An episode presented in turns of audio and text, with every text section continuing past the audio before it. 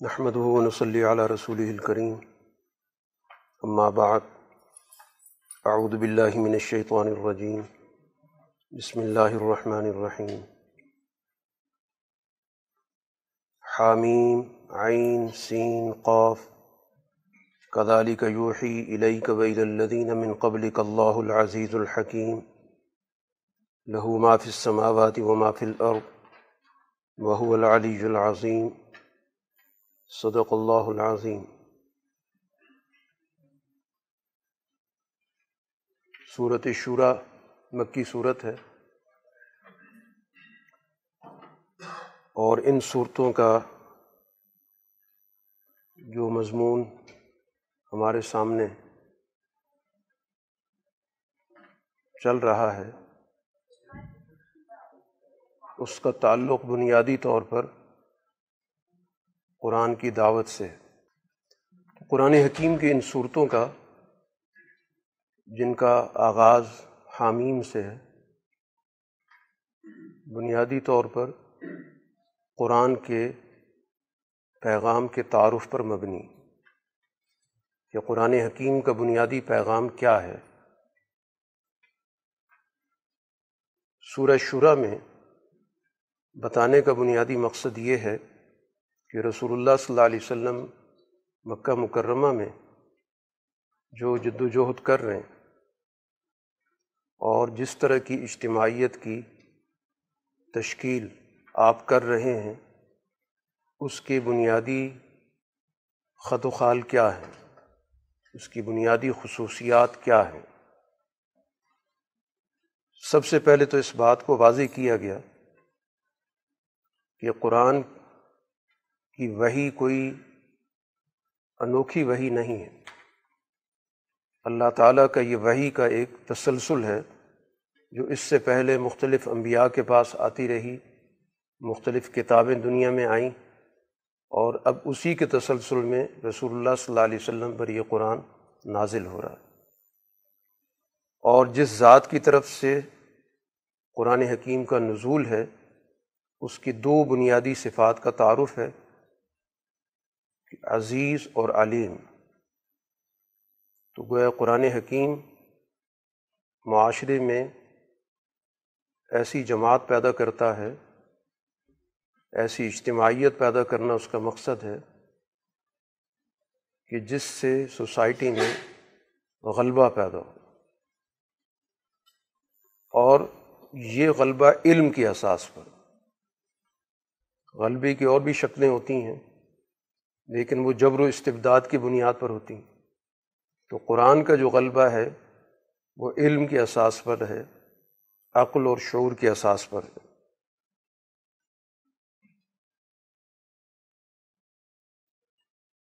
قرآن حکیم نے اس پورے کائناتی نظام کا یہاں پر دوبارہ تعارف کرایا، جو وہی کے اس پورے سلسلے کے پیچھے موجود ہے۔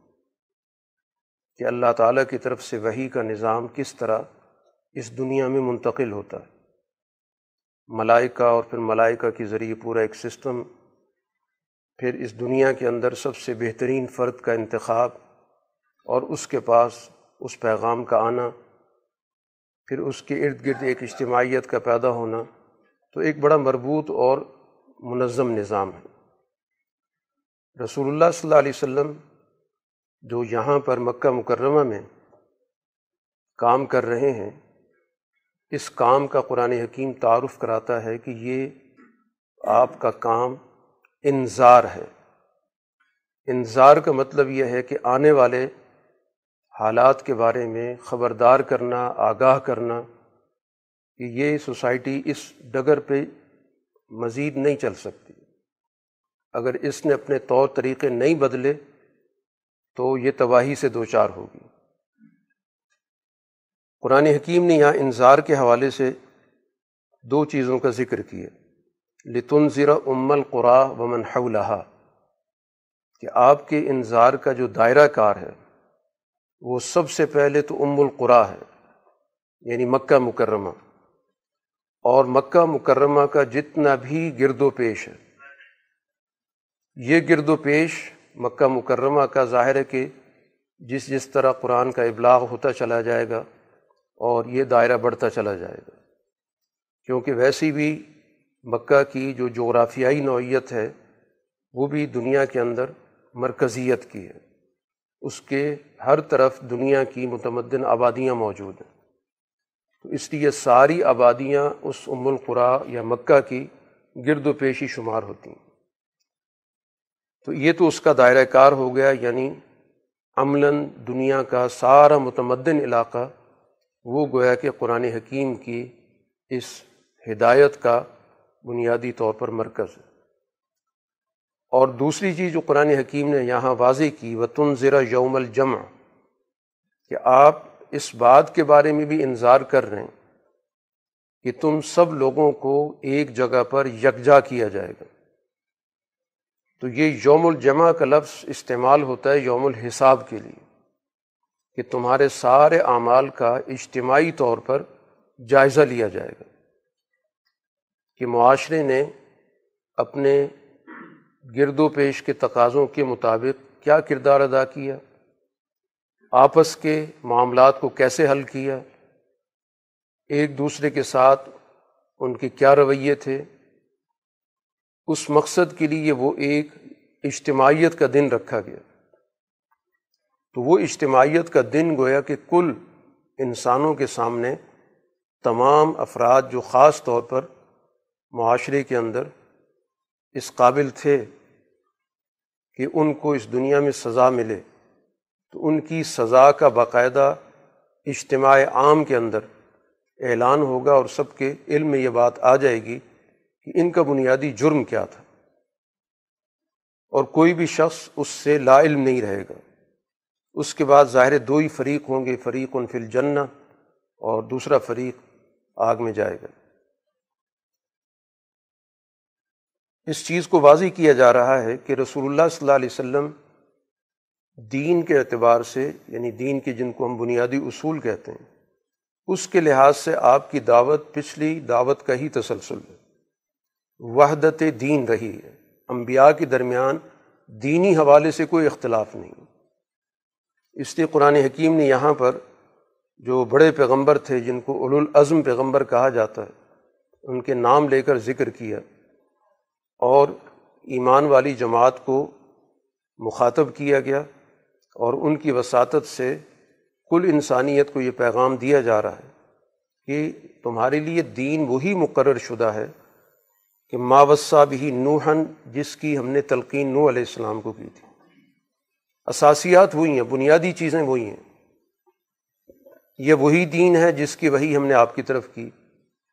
یہ وہی دین ہے جس کا حکم ہم نے ابراہیم علیہ السلام کو، موسیٰ علیہ السلام کو، عیسیٰ علیہ السلام کو دی۔ اور سب کو کہا کیا گیا تھا کہ ان عقیم الدین ولا تفر رقوفی کہ وہ دین کو قائم کریں اور دین کے اندر کسی بھی صورت میں تفریقہ نہ پیدا ہونے دیں۔ ہر نبی کی یہی جد وجہد رہی ہے۔ اس نے معاشرے کی فرقہ واریت کے خلاف جد وجہد کی۔ معاشرہ تقسیم ہوتا ہے مختلف شکلوں میں اور نبی کا جو پیغام ہوتا ہے وہ سوسائٹی کی اس وحدت کو بحال کرنا ہوتا۔ تو اس کا جو بنیادی تصورات اور عقائد اور نظریات کا معاملہ ہے، اس میں کبھی بھی ایک دوسرے سے فرق نہیں ہوگا۔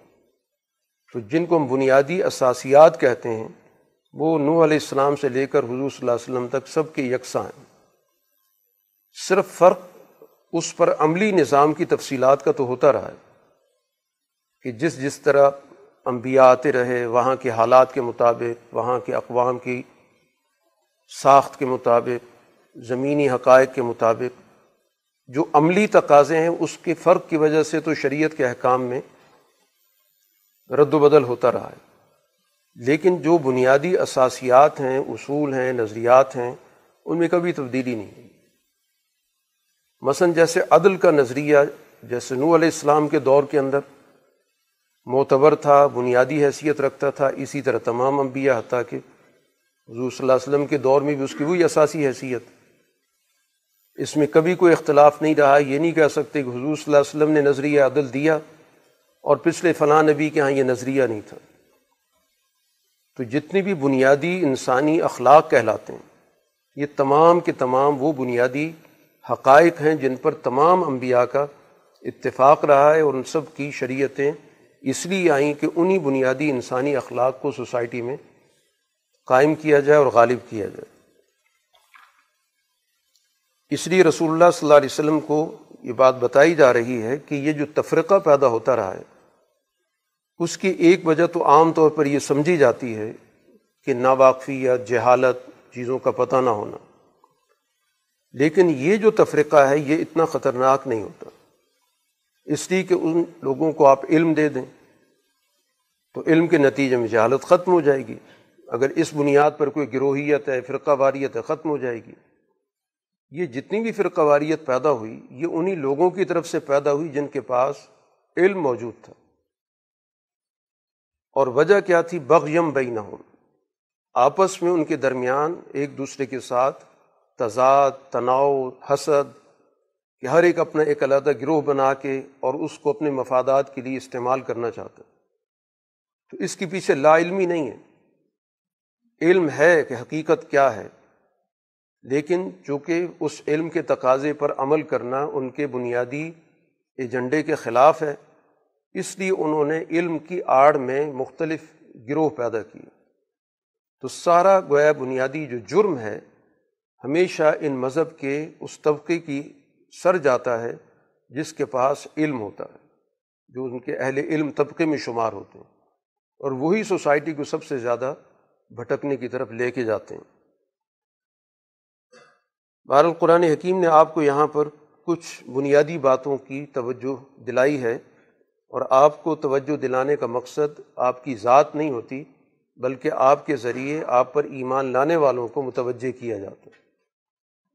سب سے پہلے تو قرآن حکیم نے کہا، فلی ظالی کا فد ہو کہ آپ اپنے دعوت کا کام جاری رکھیں۔ زیادہ سے زیادہ اس کا ابلاغ ہونا چاہیے۔ دوسرا حکم یہ ہے کہ وسطیم کما عمر تھا جیسے آپ کو کہا گیا، اس طرح استقامت اختیار کریں۔ کسی بھی طور پر کسی رد عمل کے نتیجے میں ڈگمگاہٹ نہیں پیدا ہونی چاہیے۔ کسی بھی طور پر پیچھے نہیں ہٹنا یا مایوسی کا شکار نہیں ہونا۔ جیسے کہا گیا، آپ نے اسی طرح اس کام کو پورے استقامت کے ساتھ اور پوری توجہ اور بصیرت کے ساتھ اس پہ آپ نے جمے رہنا۔ ہے تیسری بات قرآن حکیم نے کہ لات طب احوا ان کی خواہشات کے پیچھے کسی بھی صورت میں نہیں جانا۔ کیونکہ ہر ایک اپنا ایجنڈا ہے۔ جتنے یہ افراد ہیں، جتنے معاشرے کے اندر یہ سرکردہ لوگ ہیں، ہر ایک کی اپنی ترجیحات ہیں۔ تو اب کس کس کی بات مانی جا سکتی؟ ہے وہ تو سوائے معاشرے کے اندر ایک ذہنی اور فکری انتشار کے اور کچھ بھی حاصل نہیں ہوگا۔ تو اس لیے ان کے سارے مفادات کی، خواہشات کی، جو منمانی کی سوچ ہے اس کو آپ نے کسی بھی صورت پہ پیش نظر نہیں رکھنا، یہ قابل اتباع ہے ہی نہیں۔ چوتھی بات قرآن حکیم نے کہی کہ آپ اس بات کا اعلان کر دیں کہ جو اللہ کی کتاب نازل ہوئی ہے، میرا ایمان اس پر ہے۔ جو اللہ کا پیغام ہے، میرا ایجنڈا بھی وہی ہے۔ نہ میں اس سے ایک انچ پیچھے ہوں، نہ میں اس سے ایک انچ آگے ہوں۔ پانچویں بات قرآن میں یہ کہی گئی، وہ امر تو عادلہ بین مجھے حکم دیا گیا ہے کہ میں تمہارے درمیان عدل قائم کروں۔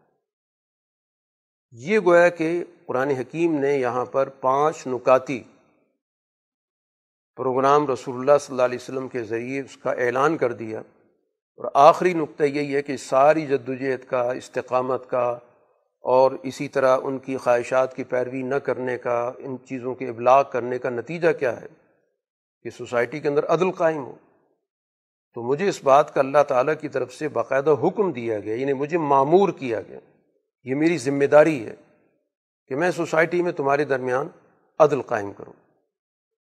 اور پھر یہ کہ ہمارے اور تمہارے درمیان اللہ تعالیٰ کی جو ذات ہے، وہ ربوبیت کے لحاظ سے کبھی بھی قابل بحث نہیں ہے کہ اس میں کوئی ہمارا تنازع ہو۔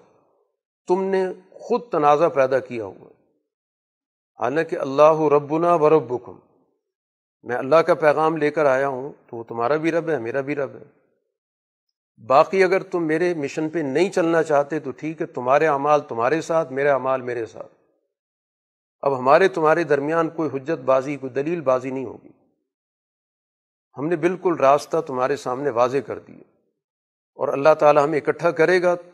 تو اب چاہے اس دنیا کے اندر اس نے اکٹھا کیا، میدانوں کے اندر، جنگوں کے اندر، وہاں فیصلہ ہو گیا کہ حق کیا ہے، باطل کیا ہے، ساری وہ ہے کہ ایک تاریخ موجود ہے۔ یا پھر ایک جامع طور پر اجتماع اس دنیا کے بعد ہونا ہے، جس میں ساری دنیا کے اقوام جمع ہوں گی، تمام انبیاء جمع ہوں گے۔ ایک عالمگیر اجتماع تمام انسانوں کا تو وہاں پر ہر چیز واضح ہو جائے گی۔ اللہ تعالیٰ نے جو اس دنیا کے اندر دو چیزیں نازل کی ہیں۔ اللہ الزی انزل الکتاب بالحق والمیزان۔ ایک اس نے کتاب نازل کی اور وہ کتاب جو حق کے ساتھ ہے۔ اور حق کہا جاتا ہے کہ جو چیز جیسے ہو وہ اس کو ویسا پیش کرے۔ اس میں کسی قسم کی کوئی ملاوٹ نہ ہو۔ اس کو کسی طرح مسخ نہ کیا جائے۔ جو چیز جیسے ہے اس کو ویسے پیش کرنا۔ اس کو ویسے بیان کرنا حق کہلاتا ہے۔ تو اللہ نے جو کتاب نازل کی ہے، اس نے کسی قسم کی اس میں نہ کوئی آمیزش ہے، نہ اس میں کسی چیز کو چھپایا گیا ہے۔ جو چیز جیسے ہے، ویسے بیان کی گئی ہے۔ تو ایک تو اللہ نے کتاب نازل کی اور دوسرا اس نے میزان نازل کیا۔ تو میزان یعنی اللہ نے اس انسان کے اندر ایک صلاحیت رکھی ہے کہ وہ چیزوں کے درمیان فرق کرتا ہے، کیونکہ میزان کا کام ہی یہی ہوتا ہے۔ کہ دو چیزوں کے درمیان وہ توازن قائم کرتا ہے۔ اس کے ذریعے ہم معاشرے کے اندر اشیاء کا آپس میں تبادلہ کرتے ہیں۔ تو وہ میزان ہی فیصلہ کرتا ہے کہ ان دونوں کے درمیان ایک ایسی کیفیت ہو کہ جس میں کسی کو کسی پر اعتراض نہ ہو، ایک توازن پیدا ہو۔ تو اسی طرح اللہ نے ہر انسان کو ایک صلاحیت دی، جس کو ہم عقل و شعور کہتے ہیں، جس کی بنیاد پہ انسان فیصلہ کرتا ہے۔ کہ یہ دن ہے، یہ رات ہے، یہ سچ ہے، یہ جھوٹ ہے۔ ہم نے اس طرف جانا ہے، اس طرف جانا ہے۔ یہ جو انسان کے اندر ایک صلاحیت ہے، یہ اسی صلاحیت کو میزان کہتے ہیں۔ کہ صرف کتاب کا نزول نہیں، بلکہ اللہ تعالیٰ نے ہر انسان کے اندر سوچنے، سمجھنے کی اور چیزوں کو جانچنے کی، پرکھنے کی صلاحیت دی ہے۔ مختلف قسم کی وہ معلومات اخذ کرتا ہے، مختلف قسم کے واقعات کو دیکھتا ہے۔ پھر ان واقعات کو اپنے ذہن میں رکھ کر ان کے درمیان توازن قائم کرتا ہے کہ کون سی بات کہاں پہ درست بیٹھتی۔ پھر اس کے بعد وہ فیصلہ کرتا ہے کہ اس کو کیا کرنا چاہیے۔ تو یہ جو انسان کی صلاحیت ہے، اس کو قرآن میزان سے تعبیر کرتا ہے۔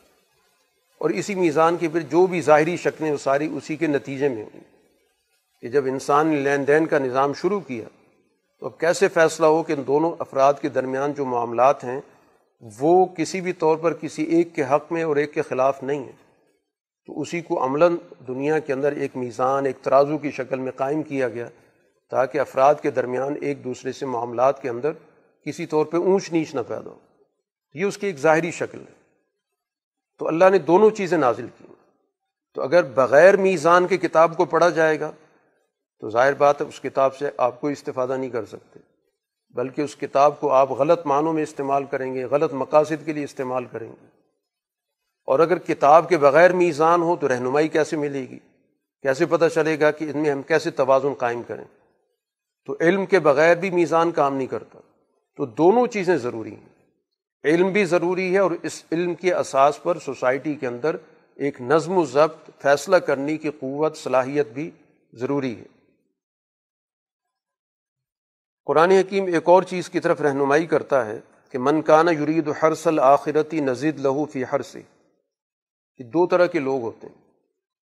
ایک وہ ہوتے ہیں جن کے پیش نظر آخرت کی کامیابی، کہ ہم نے پائیدار کامیابی حاصل کرنی قرآن یہ جو دو لفظ استعمال کرتا ہے، دنیا اور آخرت، تو دنیا کا لفظی مطلب ہوتا ہے جو چیز قریب تر ہو، کم درجے کی ہو ختم ہو جانے والی ہو، اس کو دنیا کہتے ہیں۔ اور اس کے مقابلے پر آخرت کا لفظ جو ہے تو دور لیکن پائیدار ہے، ہمیشہ رہنے والا ہے۔ تو ہمیشہ سے انسانی عقل کا فیصلہ اگر اس پر خواہشات، مفادات غالب نہ ہوں، تو یہی کرے گا کہ مجھے وہ فائدہ حاصل کرنا چاہیے جس میں اگرچہ تاخیر ہو جائے، لیکن وہ پائیدار ہو اور ہمیشہ رہنے والی ہو۔ تو اب جس کے ذہن کے اندر وہ پائیدار نتائج لینے ہیں، جس کو قرآن یہاں حرس الآخرہ کہہ رہا ہے، آخرت کی کھیتی، تو قرآن کا اس سے وعدہ ہے کہ نہ صرف ہم آخرت کی کھیتی دیں گے، بلکہ نزید لہو فی حرسی ہم اس کی، اس کاشت کے اندر، اس کھیتی کے اندر مزید اضافہ بھی کریں گے۔ گویا اس کو دنیا کی کامیابی بھی دیں گے۔ اس کو دنیا کی کامیابی سے محروم نہیں کریں گے۔ لیکن جس کا ایجنڈا ہی بہت چھوٹا سا ہے، محدود ہے، جس کو قرآن نے ہر سد دنیا کا ہے، دنیا کی کھیتی اور دنیا سے مراد معمولی مفادات جو انسان کو فوری طور پر حاصل ہو جائے اور جلدی ختم ہو جائے تو جس کے پیش نظر چھوٹا سا ایجنڈا ہے، تو پھر ظاہر ہے کہ اس سے زائد اس کو کچھ نہیں ملے گا۔ یہ تو ٹھیک ہے، جس کے لیے وہ جد وجہد کر رہا ہے، وہ اس کی جد وجہد اس دنیا کے قاعدے اور ضابطے کے مطابق نتیجہ اس کا نکلے گا، اس کو محروم نہیں کیا جائے گا۔ لیکن اس کے علاوہ اس کے پلے کچھ نہیں ہے۔ وہ مال و فی من نصیب کہ پائیدار نتائج کے اعتبار سے، آخرت کے اعتبار سے اس کے حصے میں کچھ بھی نہیں تو یہ فرق ہے کہ جتنا نظریہ دور رس ہوگا، پائیدار ہوگا، تو اس کے جو نتائج ہیں، فوری نتائج بھی اس کے حاصل ہوں گے اور وہ نتائج بھی حاصل ہوں گے جو ہمیشہ رہنے والے ہیں۔ اور اگر نظریہ معمولی سا ہے، تھوڑے سے وقت کا ہے، تو پھر نتائج اسی کے مطابق ظاہر ہوں گے۔ رسول اللہ صلی اللہ علیہ وسلم سے ایک بات اس چیز کا بار بار تکرار ہوتا آ رہا ہے۔ تمام انبیاء کی تعلیمات کا ایک لازمی حصہ رہا ہے کہ وہ اپنی دعوت کے ساتھ ساتھ اس بات کو بھی واضح کرتے ہیں کہ ہم اپنی ساری جد و جہد کا کسی بھی طور پر افراد سے، سوسائٹی سے کوئی معاوضہ نہیں چاہتے۔ اس کے بدلے میں کسی قسم کی کوئی فیور نہیں چاہتے۔ کسی بھی شکل میں، مادی شکل میں، مالی شکل میں، اقتدار کی شکل میں، ہم اس معاملے میں بالکل یکسو ہیں۔ قرآن نے اسی کو دوبارہ ذکر کیا کہ آپ یہ کہہ دیں کہ لا اسلکم علیہ اجرن المبدت فی القربہ کہ میں تم سے کسی قسم کا کوئی اجر نہیں چاہتا، سوائے ایک چیز کے کہ تم سوسائٹی میں اپنے باہمی تعلقات کو بہتر کرو۔ کہ اگر میں کوئی معاوضہ چاہتا بھی ہوں گا، جو تم سے میری ڈیمانڈ ہے، میری ڈیمانڈ تو صرف یہ ہے، میرا تقاضا یہ ہے کہ اپنی قرابت میں جو تمہارے قریبی لوگ ہیں، جن کے ساتھ تمہارا ایک ہر روز کا تعلق ہے، جن سے تمہارے بہت زیادہ تعلقات موجود ہیں، رابطے موجود ہیں، کسی بھی بنیاد پر۔ وہ قرابت چاہے نصب کی ہو، نسل کی ہو، یا کام کے اعتبار سے ہو، یا علاقے کے اعتبار سے ہو، ان افراد کے درمیان میں یہ چاہتا ہوں کہ مودت ہو، ان کے درمیان باہمی محبت ہو۔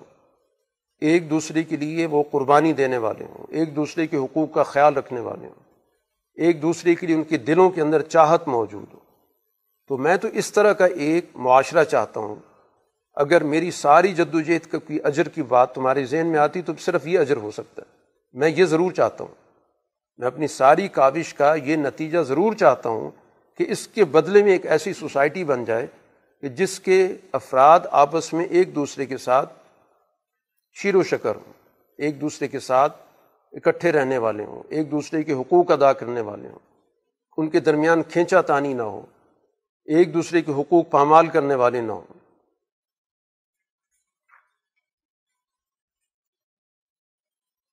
چونکہ اس صورح کا بنیادی مقصد معاشرے کی تشکیل کے لیے رہنمائی دینا ہے۔ ایک اور بات قرآن حکیم نے کہی کہ سوسائٹی کے اندر یہ جو معیشت کے حوالے سے افراد کے درمیان ایک باہمی تعلق ہے، یہ باہمی تعلق اس اساس پر قائم ہے کہ افراد کی صلاحیتیں ایک دوسرے سے بہت مختلف ہوتی ہیں۔ ایک جیسی صلاحیت سب کے پاس نہیں ہوتی۔ جس کی وجہ سے لازماً افراد کو ایک دوسرے سے تعاون لینے کی ضرورت پیش آتی۔ ہے تو اگر یہ تعاون کی سوچ ختم ہو جائے یا ایسے حالات پیدا ہو جائیں کہ کوئی آدمی بھی کسی شخص سے کسی درجے میں کسی تعلق کی ضرورت ہی محسوس نہ کرے، تو اس کا لازمی نتیجہ یہ نکلے گا کہ سوسائٹی کے اندر افراتفری پھیل جائے گی۔ یہ جو معاشرہ جس کو ہم کہتے ہیں، معاشرے کی بنیاد یہ ہے کہ افراد یہاں پر مل جل کر اس لیے رہ رہے ہیں کہ وہ سمجھتے ہیں کہ ہم اکیلے تمدن نہیں بنا سکتے، ہم اکیلے نہیں رہ سکتے۔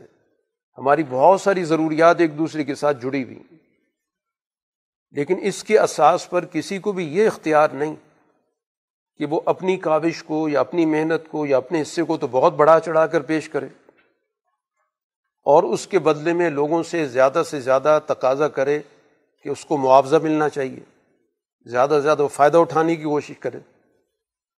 اور دوسری کی محنت کو، اس کی کاوش کو بالکل ہی کم درجے پر لے جائے یا اس کی بالکل نفی کر دے۔ اس کی اجازت نہیں۔ اس لیے قرآن کہتا ہے کہ ایک آئیڈیل صورت یہ ہو سکتی تھی، کسی کے ذہن میں بات آ سکتی تھی۔ کہ اللہ تعالیٰ سب کو رزق دے دیتا، ساری ضروریات ان کی پوری کر دیتا۔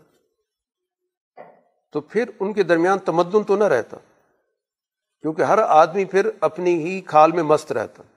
اس کا کسی سے کوئی رابطہ، کوئی تعلق نہیں، کوئی میل جول نہیں، کوئی حقوق کا نظام نہیں۔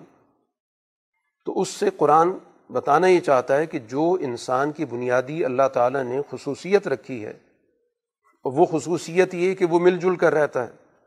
اس میں تعاون باہمی ہوتا ہے اور اپنی صلاحیتوں سے دوسروں کو فائدہ اٹھاتا ہے، اس کی صلاحیت، اس کے کام آتی ہے۔ اسی کے نتیجے نتیجے میں مختلف قسم کے پیشے وجود میں آتے ہیں۔ کاموں کی تقسیم ہوتی ہے اور ہر کام معاشرے کے لیے ضروری ہوتا ہے۔ تو اس طرح ہر آدمی دوسری کی اہمیت کو محسوس بھی کرتا ہے اور کسی بھی درجے میں اس کے ذہن کے اندر دوسروں کے بارے میں حقارت کا جذبہ نہیں پیدا ہوتا۔ تو اگر یہ معاملہ ایسا نہ ہوتا، ولو بسط اللہ الرزق لعبادی لبغو فی الارض، کہ اگر فراوانی کے ساتھ ہر آدمی کو تمام چیزیں آج کی بھی، کل کی بھی، پرسوں کی بھی سب دے دی جاتی۔ اور اس کو کوئی جدوجہد کی ضرورت پیش نہ آتی۔ تو اس کا نتیجہ یہ نکلتا کہ پھر زمین کے اندر ہر جگہ پہ انتشار ہی ہوتا۔ کوئی کسی کو خاطر میں نہ لاتا۔ کوئی کسی کی بات نہ سنتا، کوئی قانون نہ ہوتا، کوئی اخلاق نام کی چیز ہی نہیں ہوتی۔ اس لیے اللہ تعالیٰ اس دنیا کے اندر اپنے وسائل نازل کرتا ہے یا ان وسائل سے انسانوں کو واقف کراتا ہے باقاعدہ ایک طریقۂ کار کے ذریعے۔ اس لیے ہر دور کا انسان ان وسائل کو حاصل کر رہا ہے، تلاش کر رہا ہے، ان سے فائدہ اٹھا رہا ہے۔ آج بہت سارے ایسے وسائل ہیں جو ماضی کے اندر لوگ ان سے واقف ہی نہیں تھے۔ تو اگر یہ سارے وسائل اول انسان کے علم میں آ جاتے اور اس کی رسائی اس تک ہو جاتی تو یہ سارے وسائل تو ضائع ہو جاتے تو اب یہ سارے وسائل بقدر ضرورت اللہ تعالیٰ نازل کرتا ہے۔ نازل کرنے سے مراد یہی ہے کہ اللہ تعالیٰ ان چیزوں کے اندر اضافہ بھی کرتا ہے اور اس کا علم بھی اسی وقت نازل ہوتا ہے۔ اس سے پہلے وہ علم بھی ان کے پاس نہیں ہوتا۔ جیسے جیسے انسان کو چیلنجز سامنے آتے ہیں ان مسائل کا وہ حل تلاش کرتا ہے، غور و فکر کرتا ہے، نئے نئے علوم وجود میں آتے ہیں، نئی نئی ٹیکنیکس وجود میں آتی ہیں۔ اور اس کے نتیجے میں انسان آپس میں ایک دوسرے سے تعاون کرتے ہیں۔ ان مشکلات سے نکلنے کے لیے ایک دوسرے کے ساتھ مل کر حکمت عملی طے کرتے ہیں۔ تو سوسائٹی کی جو بنیاد ہے، وہ تو اسی سوچ پر ہے کہ انسانی معاشرہ آپس میں ایک دوسرے کے ساتھ ضروریات کے حوالے سے ایک دوسرے پر انحصار کرتا ہے۔ اور جب بھی انحصار کی سوچ ختم ہو جاتی ہے تو وہیں پر فرونیت ہوتی ہے۔ وہیں پر وہ طبقہ اپنے آپ کو دوسروں سے الگ سمجھتا ہے کہ باقی لوگ شاید ہمارے تعاون کے محتاج ہیں، ہمیں کسی کی کوئی ضرورت نہیں۔ تو یہیں سے وہ خرابی پیدا ہوتی ہے، جس سے سوسائٹی تقسیم بھی ہوتی ہے، ظلم کی طرف بھی جاتی ہے اور پھر وہاں پر ایک فرد یا ایک گروہ اپنے آپ کو معاشرے کے لیے ناگزیر سمجھتا ہے۔ اور باقی لوگ اس معاشرے کے لیے بوجھ سمجھے جاتے ہیں۔ قرآن حکیم نے ایک اور چیز اسی حوالے سے، کیونکہ اجتماعیت کی تشکیل اس صورح کے اندر بنیادی طور پر پیش نظر ہے کہ فما اوتی تم منشین فمتا الحیات دنیا اللہ تعالیٰ کی طرف سے جو کچھ تمہیں عطا ہوتا ہے، ایک تو اس کی حیثیت ہے متا کی۔ یہ قرآن کئی جگہ پر یہ لفظ استعمال کر رہے ہیں متا کہا جاتا ہے اس چیز کو جس کو آپ استعمال کر کے ختم کر دیں۔ آپ کے کام آ گئی وہ آپ ختم ہو گئی وہ پائیدار نہیں ہوتی، مستقل آپ کے استعمال میں نہیں رہتی۔ تو اس لیے دنیا کے اندر جو اشیاء ہیں، ان کی سب سے بڑی حیثیت یہ کہ وہ فوری استعمال کی جائیں استعمال میں آ جائیں اور اس کے بعد ظاہر ان کا وجود ختم ہو جائے۔ لیکن اللہ تعالیٰ کی طرف سے جو کچھ تمہیں پیغام دیا جا رہا ہے، جو فکر دی جا رہی ہے، جو سوچ دی جا رہی ہے، جس پر معاشرے کی تعمیر، تشکیل ہونی ہے۔ وہ جو سوچ ہے، وہ اس طرح کی چیز نہیں ہے کہ جس کو آپ نے استعمال کیا اور ختم ہو گئی۔ وہ ایک پائیدار سوچ ہے کہ انسان کی اگر وہ سوچ درست ہو جائے، اس کا نظریہ درست ہو جائے، تو پھر ایسی صورت کے اندر، اس کی زندگی کے اندر اشیاء کا آنا جانا تو لگا رہے گا۔ لیکن اس کی وجہ سے انسانوں کے تعلقات میں کبھی بگاڑ نہیں پیدا ہوگا کیونکہ اگر کسی ایسی چیز سے تعلق جڑ گیا جو وقتی ہے استعمال ہو کے ختم ہو جائے گی، تو پھر ظاہر اس کے اساس پہ اگر کوئی تعلق بنا تھا، وہ تعلق بھی ٹوٹ جائے گا۔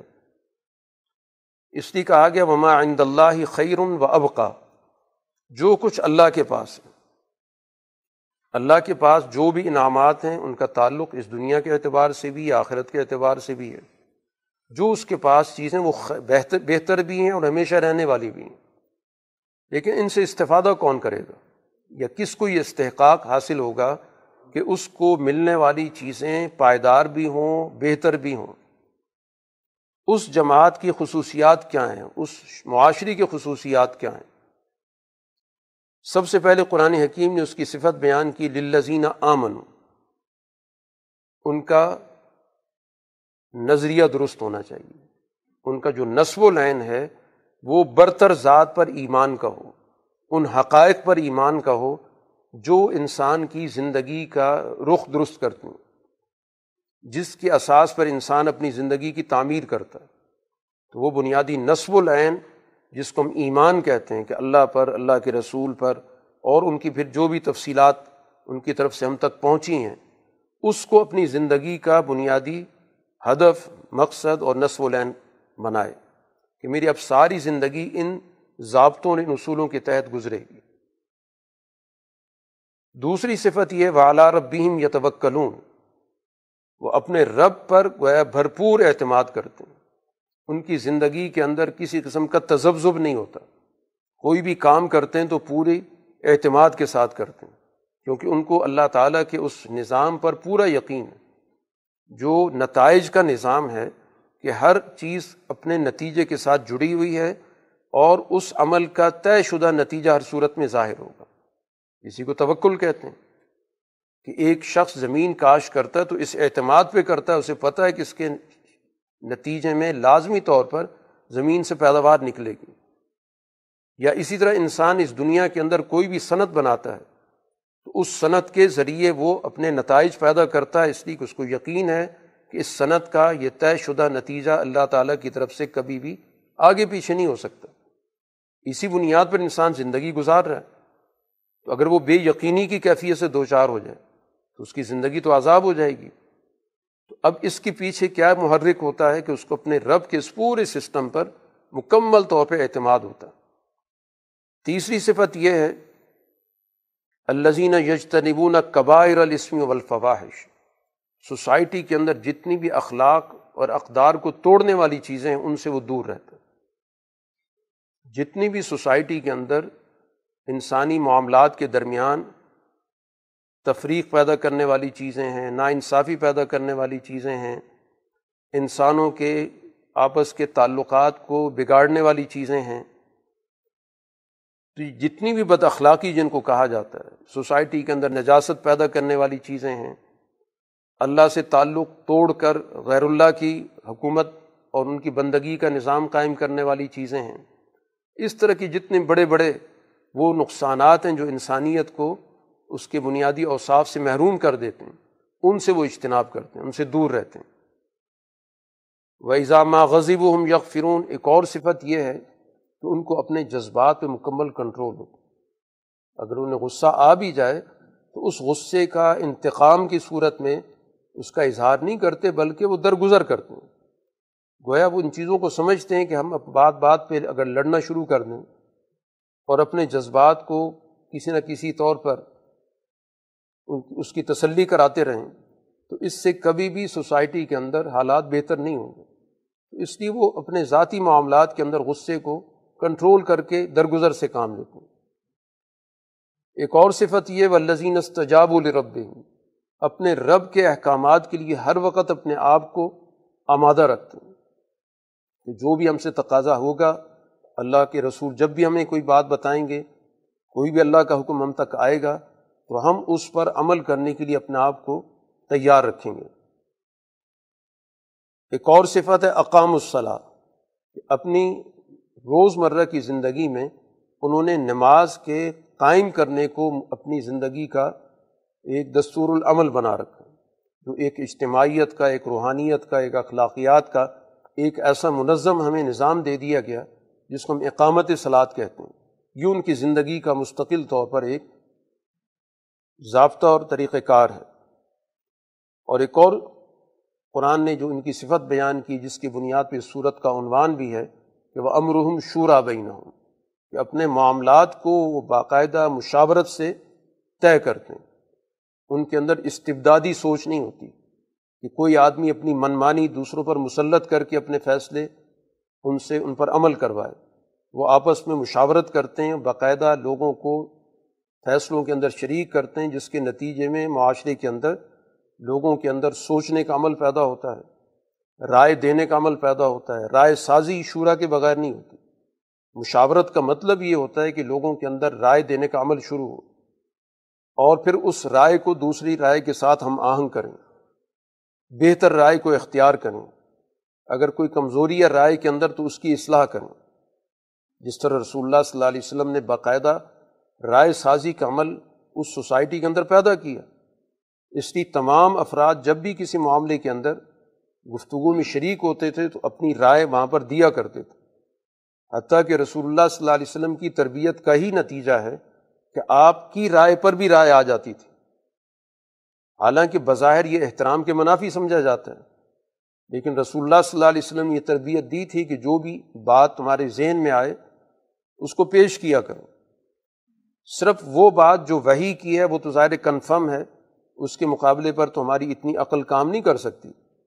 لیکن جو ہم آپس میں معاملات کو دیکھ کے، سن کر، سوچ کر اپنے تجربے کے اساس پر رائے دیتے ہیں، تو دوسرے کے پاس بھی یہ حق موجود ہے۔ تو اس لیے صحابہ جب بھی حضور صلی اللہ علیہ وسلم کی کوئی بات سنتے تو سب سے پہلے یہ آپ سے پوچھ لیتے تھے کہ آپ نے یہ جو بات کی ہے، یہ آپ نے وہی کی بنیاد پر کی ہے یا آپ نے اس کو اپنے حکم کے طور پر، کیونکہ آپ کے پاس اتھارٹی موجود ہے، تو اس اتھارٹی کی بنیاد پر کی ہے یا آپ نے محض ایک رائے دی ہے، تجویز دی ہے۔ تو جب بھی آپ کہتے یہ رائے ہے، تجویز ہے، تو پھر اس کے مقابلے پر آرا آتی تھیں۔ اور کئی دفعہ ایسا ہوا کہ آپ کی رائے کے برعکس بھی فیصلے ہوئے۔ تو اسی کو شرائط کہا جاتا ہے۔ تو وہ جماعت گویا اپنے معاملات کے اندر باقاعدہ مشاورت کر کے اور فیصلوں کو کرتی ہے تاکہ اس فیصلے کے اندر ہر آدمی کی شمولیت ہو۔ اور ہر ایک پھر اس فیصلے کو اپنا فیصلہ سمجھ کے اس پہ عمل بھی کرتا ہے۔ ایک اور صفت قرآن نے بتائی، مما رزق نا ہم یونفقون کہ ہم نے جو کچھ ان کو عطا کیا ہے، اس میں سے وہ خرچ بھی کرتے ہیں۔ اس پہ اجارہ دار بن کے نہیں بیٹھ جاتے۔ جو چیز بھی ہم نے ان کو عطا کی ہے، کوئی مادی شکل میں کی ہے یا کوئی اخلاقی صورت میں دی ہے، کوئی علمی شکل میں دی ہے، جو کچھ بھی ہم نے عطا کیا ہے، اس کو کسی بھی صورت میں صرف اپنا بنا کر، اس پہ قبضہ کر کے نہیں بیٹھ جاتے، بلکہ دوسروں تک اس کو پہنچاتے ہیں، اس کو خرچ کرتے ہیں۔ ایک اور صفت یہ بیان کی ادا اصاب ہم البغم ین جب ان پر ظلم ہوتا ہے، تو پھر اس ظلم کا وہ بدلہ بھی لیتے اس ظلم کو کسی صورت میں قبول نہیں کرتے۔ اجتماعی جو ظلم ہوتا ہے، پھر اس کا تو جواب ضروری ہوتا ہے۔ حکمت عملی کے مطابق، جو اس وقت کی مناسب حکمت عملی ہوگی، ایسا نہیں ہے کہ رد عمل کے ساتھ فیصلہ کریں، وہ تو پہلے نفی کر دی گئی۔ غضب سے مغلوب ہو کے فیصلے نہیں کرتے۔ لیکن ایسا بھی نہیں ہے کہ دشمن کے ہر طریقۂ کار کو، ہر وار کو آرام سے قبول کرتے رہیں۔ تو اگر اجتماعی طور پر ان کے ساتھ ظلم اور زیادتی ہوتی ہے، تو پھر اس کا پھر باقاعدہ وہ منصوبہ تیار کرتے ہیں اور اس کو روکنے کے لیے باقاعدہ ان کی طرف سے اقدام ہوتا ہے۔ لیکن وہ بھی ایک ضابطے کے تحت، جس کو قرآن نے کہا کہ جتنی ان کے ساتھ بد مزگی ہوئی ہے، بدمعاملگی ہوئی ہے، جتنا بھی ان کے ساتھ ظلم ہوا ہے تو اتنا ہی وہ اس کا بدلہ دیں گے۔ ایسا نہیں ہوگا کہ ان کی طرف سے تھوڑا ہوا اور جواب میں زیادہ دے دیا گیا۔ تو یہ اسی صورت میں ہوتا ہے کہ جب غضب کی اور غصے کی کیفیت کنٹرول میں ہو، پھر اس کے مطابق فیصلہ ہوتا ہے کہ کتنا ہم نے غصے کا اظہار کرنا ہے اور کتنا نہیں کرنا ہے۔ کب کرنا ہے اور کب نہیں کرنا۔ کس کے خلاف کرنا ہے، کس کے خلاف نہیں کرنا۔ یہ تربیت کے بغیر ممکن نہیں۔ تو تربیت یافتہ جماعت کی ساری خصوصیات بیان کی جا رہی ہیں۔ باقی ذاتی طور پر اگر کسی کے ساتھ کوئی زیادتی ہوئی ہے، تو اس میں جس چیز کو یہاں ترجیح دی گئی یا جس کی تعریف کی گئی کہ ایسے شخص کو پھر اپنی ذات سے بلند ہو کر افو درگزر سے کام لینا چاہیے۔ فمن آفا و اسلحہ فجرح اللہ اگر کسی شخص نے معاف کر دیا اور معاف کرنے سے مراد بھی یہ کہ حالات کو بہتر بنانا مقصد ہے۔ کہ بجائے اس کے کہ مقابلے کی فضا پیدا ہو جائے اور دلوں میں تلخیاں پیدا ہو جائیں، وہ اس کو ختم کرنا چاہتا ہے۔ تو پھر یقیناً اس کا ایک بہت بڑا رول ہے، بہت بڑا کردار ہے۔ تو اس کا اجر جو ہے وہ اللہ کے ذمے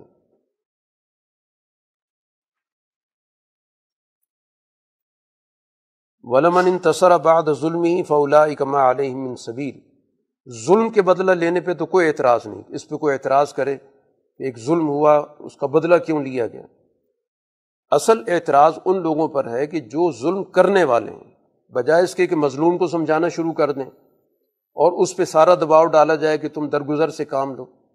اس کا تو حق ہے، وہ خود فیصلہ کرے کہ اس نے اس معاملے میں کیا حکمت عملی اختیار کرنی ہے۔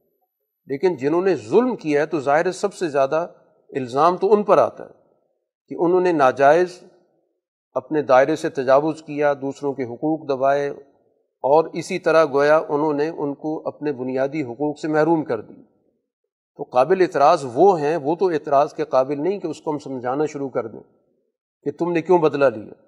بدلہ لینا اس کا حق ہے، لیکن یہ ساری چیزیں انفرادی سطح پہ نہیں ہیں کہ کوئی بھی شخص کسی کے ساتھ کوئی زیادتی اور وہ اٹھ کے خود وہاں پر بدلہ لینا شروع کر دے۔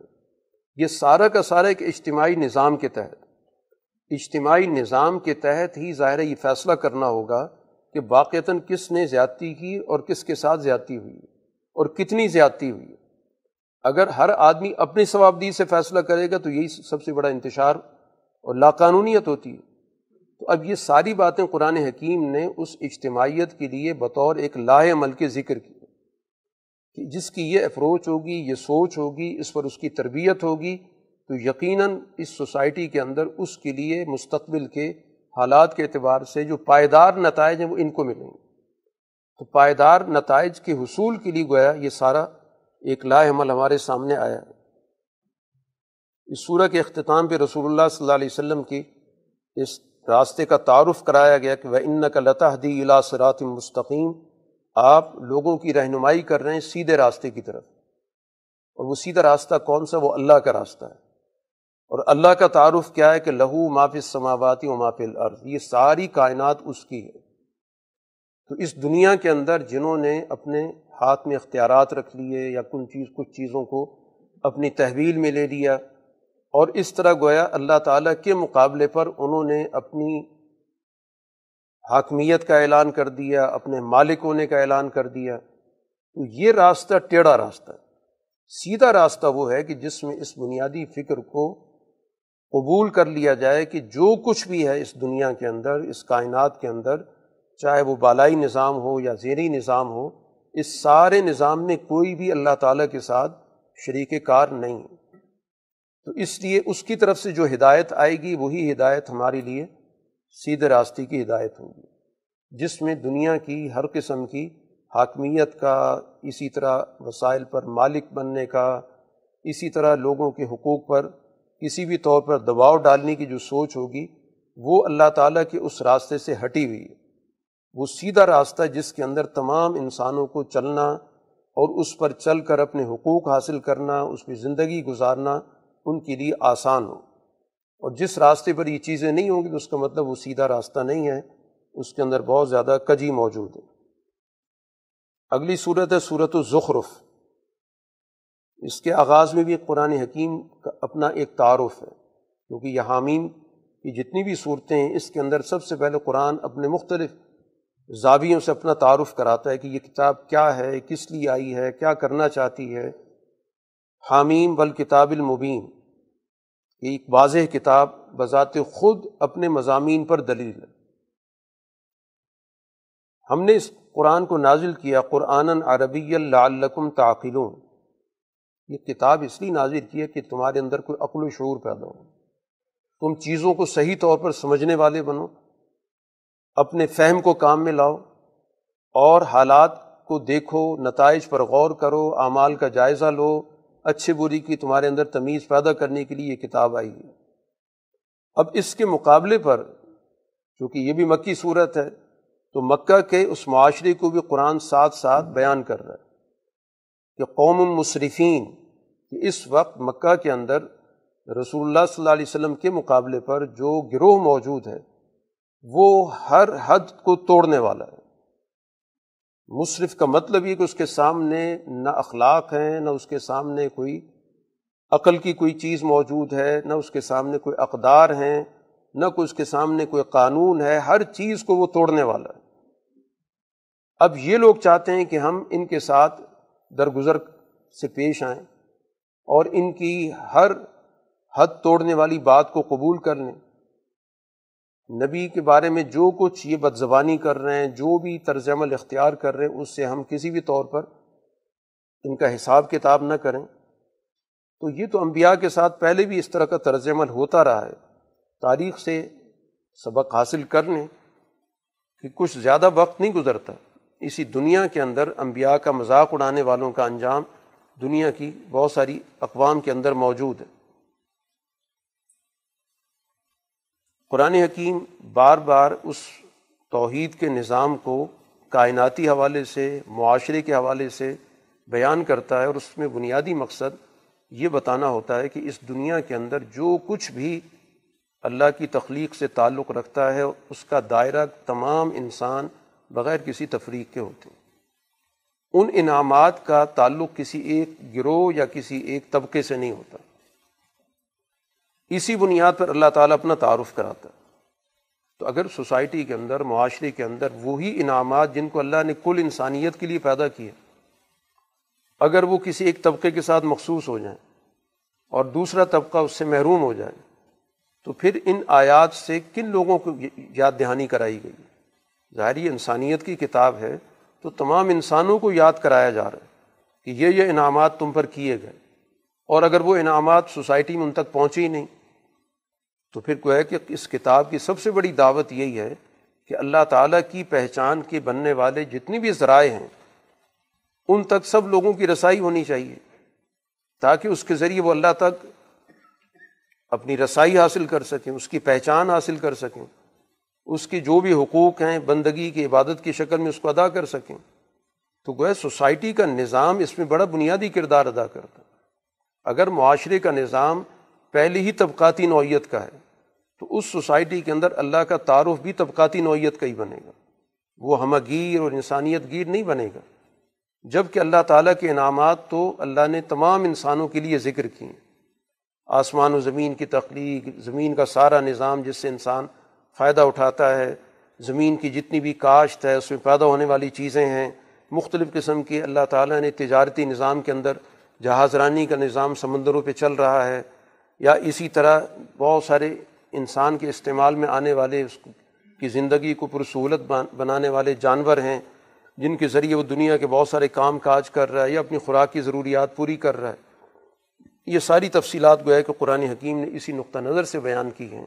کہ رسول اللہ صلی اللہ علیہ وسلم جس اللہ پر ایمان کی دعوت دے رہے ہیں اور جس کی توحید کی بات کر رہے ہیں، اس ذات کا جو تعارف ہے، وہ تو انسانیت کو سہولتیں اور انسانیت کو انعامات پہنچانے کے حوالے سے۔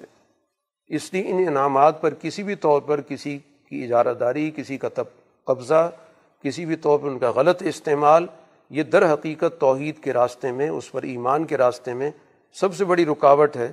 جس کا دور کرنا ایمان والی جماعت کے ذمے ہے۔ اب یہ لوگ جو بھی باتیں کرتے ہیں، قرآن کہتا ہے ان کے پاس کوئی دلیل کی بات تو ہے نہیں۔ قرآن ہمیشہ دعوت دیتا ہے دلیل کی تمہارے پاس اپنے موقف کے لیے، اپنے نظریے کے لیے کوئی دلیل ہے تو اس کو پیش کرو۔ مثلاً ایک جملہ ان کی زبان پہ بار بار آتا تھا کہ لو شاہ الرحمٰن ما آبد نہ اگر اللہ چاہتا تو ہم ان چیزوں کی بندگی نہ کرتے۔ اس کا مطلب یہ ہوا کہ ہم جو کچھ کر رہے ہیں اللہ کی مشیت سے کر رہے ہیں۔ یہ ان کا سب سے بڑا بہانہ ہے جس کا یہ بار بار ذکر کرتے ہیں، اس کی پناہ لیتے ہیں۔ قرآن کہتا ہے، ان کے پاس علم تو کسی چیز کا ہے نہیں، یہ صرف اٹکل سے باتیں کر رہے ہیں۔ اگر ان کے پاس کوئی لکھی ہوئی چیز موجود ہے، تو ہم نے کتاب میں ان کو لکھ کے دے دیا ہے کہ یہ پیغام وہاں پر لکھا ہوا ہے۔ کہ یہ ساری چیزیں جو کچھ یہ کر رہے ہیں، یہ اللہ کی مشیت سے کر رہے ہیں۔ اور اس کو انہیں مضبوطی سے پکڑا ہوا ہے۔ ان کے پاس تو کوئی چیز موجود ہی نہیں ہے۔ زیادہ سے زیادہ دلیل یہ ہوتی ہے کہ پچھلے ایسا کرتے آ رہے تھے۔ اور ہم ان کی راستے پر آنکھیں بند کر کے چل رہے ہیں۔ اور یہ طرز عمل صرف آپ کے ساتھ نہیں ہو رہا، بلکہ ہر دور کے اندر جو بھی نظیر آیا، جو بھی سوسائٹی کے حالات پر لوگوں کی رہنمائی کرتا رہا، ان حالات کے غلط اور برے نتائج سے خبردار کرتا رہا کہ جس ڈھنگ پر، جس راستے پر تم لوگ چل رہے، اس کے نتیجے میں تباہی ہے۔ تو اس کے مقابلے پر سب کا ایک ہی طریقہ کار رہا ہے۔ اور اس میں بھی خاص طور پر وہ طبقہ جس کو قرآن کہتا ہے کال مترفوہا، جو تعیش پسند طبقہ تھا۔ جواب میں ان کے پاس ایک ہی جملہ ہوتا ہے کہ یہ وہ راستہ ہے جو ہمارے بڑوں کا ہے، ہم نے اپنے بڑوں کو اسی راستے پر دیکھا ہے۔ وہ بھی اسی طرح تعیش کی زندگی بسر کرتے تھے، وہ بھی اسی طرح لوگوں کے وسائل پر اجارہ دار بن کے بیٹھے ہوئے تھے۔ ہم بھی اسی راستے پر چل رہے ہیں۔ آپ ان سے یہ کہیں کہ دیکھو، بات یہ ہے کہ انسان کو عقل و شعور سے کام لینا چاہیے۔ تمہیں اس راستے پر جس کو تم کہتے ہو ہمارے بڑوں کا راستہ ہے۔ اور ایک بات میں پیش کر رہا ہوں۔ تم ذرا یہ دیکھو کہ زیادہ عقل کی بات کس میں ہے؟ زیادہ رہنمائی والی بات کس میں ہے؟ زیادہ سمجھ کی بات کس میں؟ تو میں تو تمہارے پاس اس سے زیادہ بہتر شکل لے کر آیا ہوں۔ اب جی تکم بے عہدہ مما وجت تم علیہ آبا حکم کہ اگر میں تمہارے پاس تمہارے آبا و اجداد کے اس راستے سے زیادہ ہدایت والی چیز لے کر آؤں، تو پھر بھی یہی کہو گے۔ جواب ان کا یہی ہے کہ جو کچھ آپ لے کر آئیں گے، ہم تو اس کا انکار کریں گے۔ یہ وہ ڈھٹائی ہے۔ حالانکہ یہاں رسول اللہ صلی اللہ علیہ وسلم یہ بات پیش کر رہے ہیں کہ فیصلہ کر لیتے ہیں کہ بات کس کی زیادہ معتبر ہے، کس میں زیادہ ہدایت موجود ہے، کس میں زیادہ رہنمائی موجود ہے، کون سی چیز زیادہ انسان کی عقل کے قریب تر ہے۔ اس کے مطابق فیصلہ کر لو۔ ثابت کر دو کہ ہمارے آبا و اجداد کا راستہ زیادہ اچھا تھا۔ تو پھر تمہاری بات کے اندر وزن بھی ہوگا۔ اس پر گفتگو کرنے کی بجائے آنکھیں بند کر کے کہہ رہے ہیں کہ جو کچھ آپ پیش کر رہے ہیں ہم تو اس کو مانتے ہی نہیں۔ تو پھر نتیجہ یہ نکلا کہ فن تقم نامن ہوں پھر ہم نے ان سے انتقام لیا۔ اور پھر دیکھ لو کہ انجام ان لوگوں کا کیا ہوا۔ ہے اسی سوچ کے تحت رسول اللہ صلی اللہ علیہ وسلم پر بھی ایک اعتراض کیا گیا کہ یہ جو بالا دست طبقہ ہوتا ہے، جس کے پاس وسائل ہوتے ہیں، تعیش پسند ہوتا ہے اعتراض کیا کیا گیا کہ لولا نزلہ حاضل قرآن اعلیٰ رج المین القرتعین عظیم اگر اللہ نے کوئی پیغام بھیجنا ہی تھا، کسی کو رسول بنانا ہی تھا، تو یہ دو بڑی بستیاں ہیں۔ یہ دو بڑے یہاں پر آبادی کے مراکز ہیں۔ ایک مکہ اور ایک طائف۔ تو مکہ اور طائف میں کوئی جو بڑا آدمی ہوتا ہے جس کے پاس طاقت تھی، سردار ہوتا اور زیادہ دولت والا ہوتا، اس کے پاس پیغام کیوں نہیں آیا؟ یہ ہے وہ سوچ کہ رسول اللہ صلی اللہ علیہ وسلم کے پیغام سے انہیں کوئی غرض نہیں۔ وہ آپ کی شخصیت پر بحث کر رہے ہیں کہ ہم اس صورت میں بات مانتے کہ ہم میں سے کوئی بڑا آدمی اس منصب پہ فائز ہو جاتا تو ہماری انا کو ٹھیس نہ پہنچتی، ہمارے طبقے کا آدمی ہوتا، مکے کا ہو جاتا یا طائف کا ہو جاتا۔ تو ہم اس کی بڑائی مان لیتے، اس لیے کہ ہم اس طبقے سے تعلق رکھتے ہیں۔ تو قرآن اس پہ ایک سوال کرتا ہے، اہم یکسمون رحمت ربک؟ کہ اب تم لوگ اللہ کی رحمت تقسیم کرو گے۔ تم فیصلہ کرو گے کہ یہ جو اللہ تعالیٰ کا انعام ہے، ہدایت کے حوالے سے جس کو ذمہ داری دیتا ہے، تم فیصلہ کرو گے کہ اس کو طائف میں آنا چاہیے، مکہ کے فلاں خاندان میں آنا چاہیے، فلاں سردار کے پاس آنا چاہیے۔ اس دنیا کے اندر سارا نظام ہم نے تقسیم کر رکھا۔ ہم تو تمہارے حوالے کر ہی نہیں سکتے۔ کیونکہ تمہارے اندر تو حد درجہ ظلم موجود ہے۔ تم تو کسی بھی معاملے کے اندر سوائے اپنے طبقے کی کسی اور کو دیکھتے ہی نہیں ہو۔ ہم نے تو اس دنیا کے اندر انسانوں کے روز مرہ کی زندگی کا نظام بھی ایسا بنایا ہے کہ افراد ایک دوسرے سے تعامل لیتے ہیں۔ لیت تخذ بعض بعضن سخریہ کہ تمام افراد جب آپس میں مل بیٹھتے ہیں، ایک سوسائٹی بناتے ہیں، وہ سب ایک دوسرے سے کام لے رہے ہوتے ہیں۔ اس میں کسی کو کسی پر بالادستی ان معنوں میں نہیں ہوتی کہ ایک کو مکمل طور پہ بالادستی اور ایک مکمل طور پر زیر دست ہو۔ ہر آدمی دوسرے کے مقابلے میں ایک لحاظ سے بہتر ہے، اپنی مہارت کے اعتبار سے، اپنے علم کے اعتبار سے۔ دوسرے پہلو کے اعتبار سے اس کے مقابلے میں کم ہے۔ یہی مختلف صلاحیتیں جب جمع ہوتی ہیں تو سوسائٹی بنتی ہے۔ کوئی بھی آدمی ایسا نہیں جو یہ کہے کہ میں ہر شعبے کے اندر سب سے آگے ہوں۔ وہ ایک شعبے میں آگے ہوگا دوسرے شعبے میں پیچھے ہوگا۔ دوسرا آدمی اس شعبے میں آگے ہوگا، اس شعبے میں پیچھے ہوگا۔ یوں ہی آپس میں ایک دوسرے سے رابطہ پیدا ہوتا ہے۔ ایک دوسرے کی ساتھ مل جل کر جو زندگی بسر ہوتی، اسی وجہ سے ہی ہوتی ہے کہ ہر آدمی اپنے آپ کو نامکمل سمجھتا ہے۔ تو پھر تو سوسائٹی بنتی بھی ہے۔ اور اگر کوئی بھی اپنے آپ کو مکمل سمجھ لے کہ میرے پاس سارا علم بھی ہے، ساری مہارتیں بھی ہیں، سوجھ بوجھ بھی میرے پاس ہی ہے باقی سارے لوگ میرے محتاج ہیں، مجھ سے آ کر کوئی تعاون لینا چاہیں تو میں اپنے مرضی سے تعاون کرنا چاہوں گا تو کر دوں گا۔ لیکن مجھے کسی سے کوئی جا کے تعاون نہ لینے کی ضرورت ہے، نہ کسی سے سیکھنے کی ضرورت ہے، نہ کسی سے مشورے کی ضرورت۔ ہے تو یہ وہ ہے معاشرہ جس کو توغیانی کا معاشرہ کہا جاتا ہے۔ اسی سے لفظ تاغوت کا نکلا ہے۔ تو تاغوتی سوچ یہی ہوتی ہے۔ اور اس کے مقابلے پر ہوتی باہمی تعاون کی سوچ، کہ افراد گویا آپس میں ایک دوسرے سے تعاون حاصل بھی کرتے ہیں اور تعاون دیتے بھی ہیں۔ ہر آدمی کے پاس کوئی چیز موجود ہوتی جس سے دوسروں کو فائدہ پہنچاتا ہے۔ دوسروں کے پاس موجود چیز سے وہ فائدہ اٹھاتا ہے۔ تو دنیا کا تو نظام ہم نے بنایا ہی اسی اصول پر ہے۔ اب یہاں پر قرآن حکیم نے ایک اور چیز بھی واضح کر دی ہے۔ کہ رسول اللہ صلی اللہ علیہ وسلم سے کہا جا رہا ہے کہ فعما نظہب نبی کا فعنا منہم منتقم کہ اگر ہم آپ کو اس دنیا سے لے گئے اور ان لوگوں نے آپ کی بات کو نہ مانا، تو پھر ظاہر بات ہے کہ اس دنیا کے اندر ان کے اس غلط طرز عمل کا ان کو پوری طرح جواب ملے گا۔ ان سے پوری طرح بدلہ لیا جائے گا۔ یا ہم اس دنیا کے اندر آپ کو وہ چیزیں دکھا دیں گے جو ہم بار بار ان کو سمجھا رہے ہیں کہ تباہی آئے گی، تم پر بہت برا وقت آئے گا، وہ بھی آپ کو دکھا دیں گے۔ ہم اس پہ پوری قدرت رکھتے ہیں۔ ان کو تو اس ایک وقت ہے جس میں تنبی بار بار کی جاتی ہے۔ اس کا یہ مطلب سمجھتے ہیں کہ شاید ان کے ساتھ جو وعدہ کیا جا رہا ہے وہ وعدہ کبھی پورا نہیں ہوگا۔ وعدہ پورا ہوگا، لیکن اس سے پہلے موقع دیا جاتا ہے۔ اس دنیا کے اندر اللہ تعالیٰ نے باقاعدہ ایک اپنا قانون رکھا ہے اور وہ قانون فوری رد عمل کا نہیں رکھا کہ نبی کی بات کسی نے نہ مانی اور فوراً اس پہ عذاب آ جائے گا۔ موقع دیا جاتا ہے، بار بار ان کو موقع دیا جاتا ہے۔ اس لیے تو رسول اللہ صلی اللہ علیہ وسلم تیرہ سال مکہ کے اندر رہے۔ اتنا طویل عرصہ ان کو موقع دیا گیا۔ ورنہ پہلی دعوت کے انکار کے بعد کوئی فیصلہ دنیا کا سنا دیا جاتا ہے، لیکن ایسا نہیں کیا گیا۔ لیکن جب یہ سارا عمل ایک منطقی نتیجے تک پہنچا، یا جس کو قرآن کی زبان میں کہا جاتا ہے کہ ہر لحاظ سے حجت پوری ہو گئی، ہر لحاظ سے بات سمجھا دی گئی۔ کوئی بھی اب ایسا زاویہ نہیں رہا کہ جس کی بنیاد پر یہ کہا جائے کہ وہ چیز ابھی ان کے علم میں نہیں آئی یا پوری طرح ان تک پہنچی نہیں۔ تو پھر جا کر وہ بدر کا مارکا ہوتا ہے۔ پندرہ سال کے بعد جا کر یعنی پورے پندرہ سال مسلسل جد و جہد ہے، سمجھانے کی، بجھانے کی، عقلی طور پر، دلائل کی بنیاد پر، تاریخ کی بنیاد پر، گرد و پیش کی بنیاد پر، جو بھی کچھ ہو سکتا تھا، مستقبل کے نتائج کے اعتبار سے۔ تو اس لیے جب ہم فیصلہ کریں گے تو پھر دکھا دیں گے۔ جو کچھ ہم کہہ رہے ہیں کہ تمہارا برا وقت آ رہا ہے تم پہ تباہی آئے گی تو پھر یہ چیزیں ہم دکھا کے بھی رہیں گے۔